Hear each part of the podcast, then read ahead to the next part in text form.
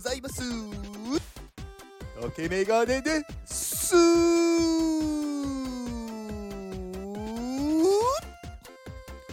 竹メガネの元気お届けいたします。元気。この放送はアナルゴマンさんの元気でお届けしております。アナルゴマンさん元気。はい、アナルゴマンさん。今週いっしゅうかんありがとうございます。まあまだね、あの明日もありますのでね、うん、アナログマンさん、はい、アナログマンさんなんですが全然アナログじゃないっていうめちゃくちゃデジタルです。はい、えー、はい、ピクセルアートとかね、うん、ボクセルとかね、まあこの辺はねもう間違いなくデジタルです。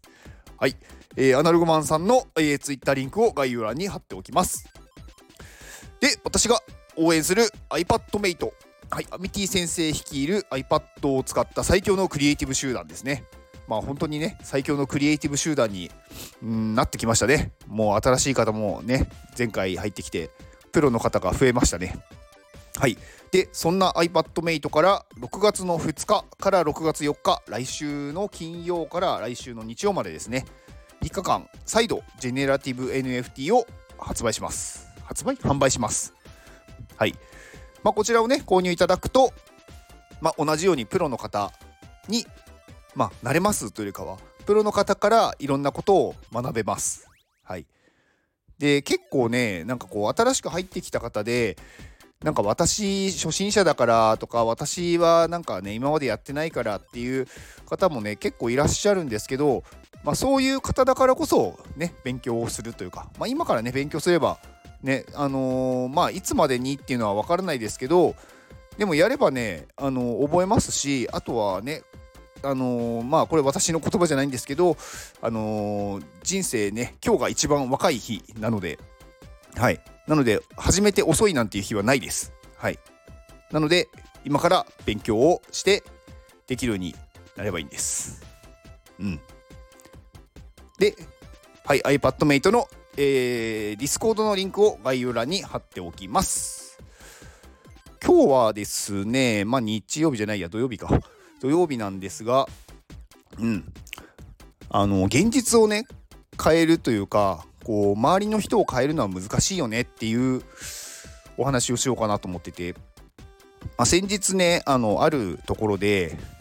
あのー、なんかこ、これの、私がね、なんかこう、できること、を聞かれたんですよ。これをちょっとあの教えてほしいと。なのであいいですよって言ってまあこうやり方をねこう教えたんですよ。まあちょっとねなんか複雑なものだったのでなんかこうパッと言ってパッとできる感じではなく何回かやってああなるほどってなるようなものだったんですけど、まあそれをねやった時にうーんなんかその方がね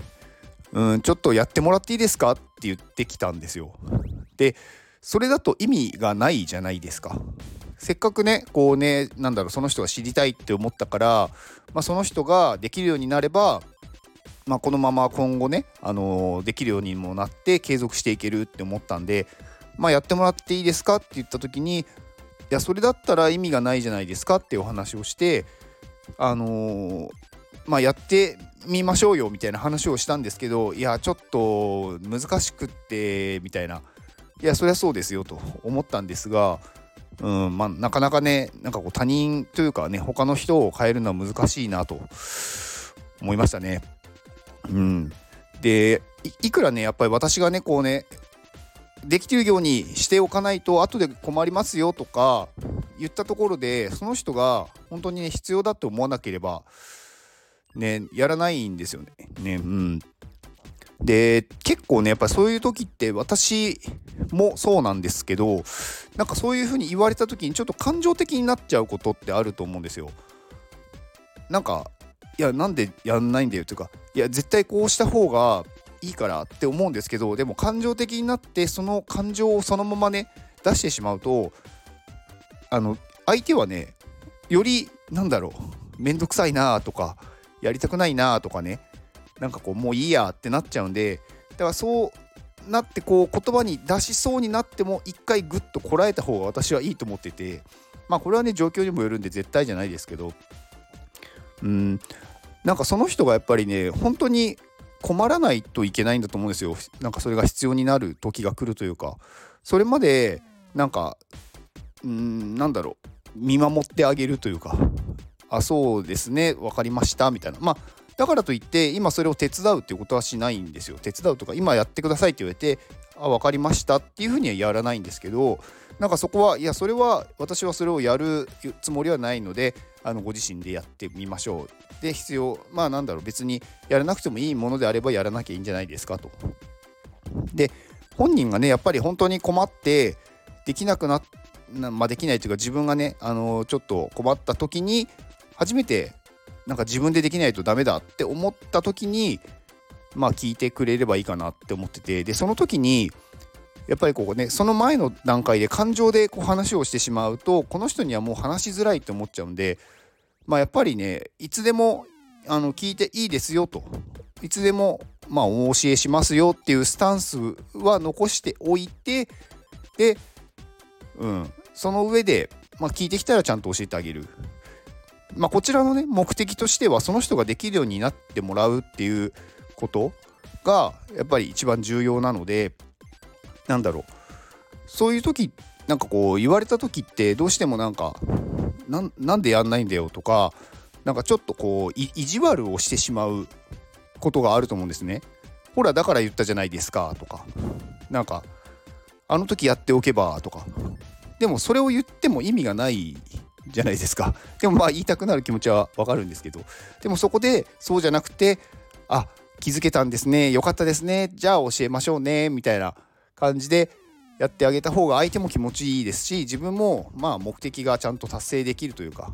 うん、でその方がねやっぱり相手もなんかちゃんと聞いてくれますし何かあった時にさらにね自分を頼ってくれたりとか、まあ、自分がね何か困った時にその人しか持ってない情報だったら私が聞いてもまあ相手もねなんか教えてくれやすくなるというか、やっぱりそういうお互いねこうなんだろう支え合ってというか、うん、っていうのが大事だなと思いましたね。うんまあなかなかねこう正論というか正しいことを言ってもね相手がね受け入れなければ相手がなんか求めてなければね正しいっていうよりかはそれは悪になってしまうんですよね。だからねそこは難しいですよね。うんまあ正しさとはっていうところですね。うん正しさとは愚かさとはそれが何か見せつけてやる。あ失礼しました。はい取り乱しました。以上です。ではこの放送を聞いてくれたあなたに幸せが訪れますように。行動の後にあるのは 成, 成功や失敗ではなく結果です。なんで詰まったんだろう。だから安心して行動しましょう。あなたが行動できるように元気をお届けいたします。元気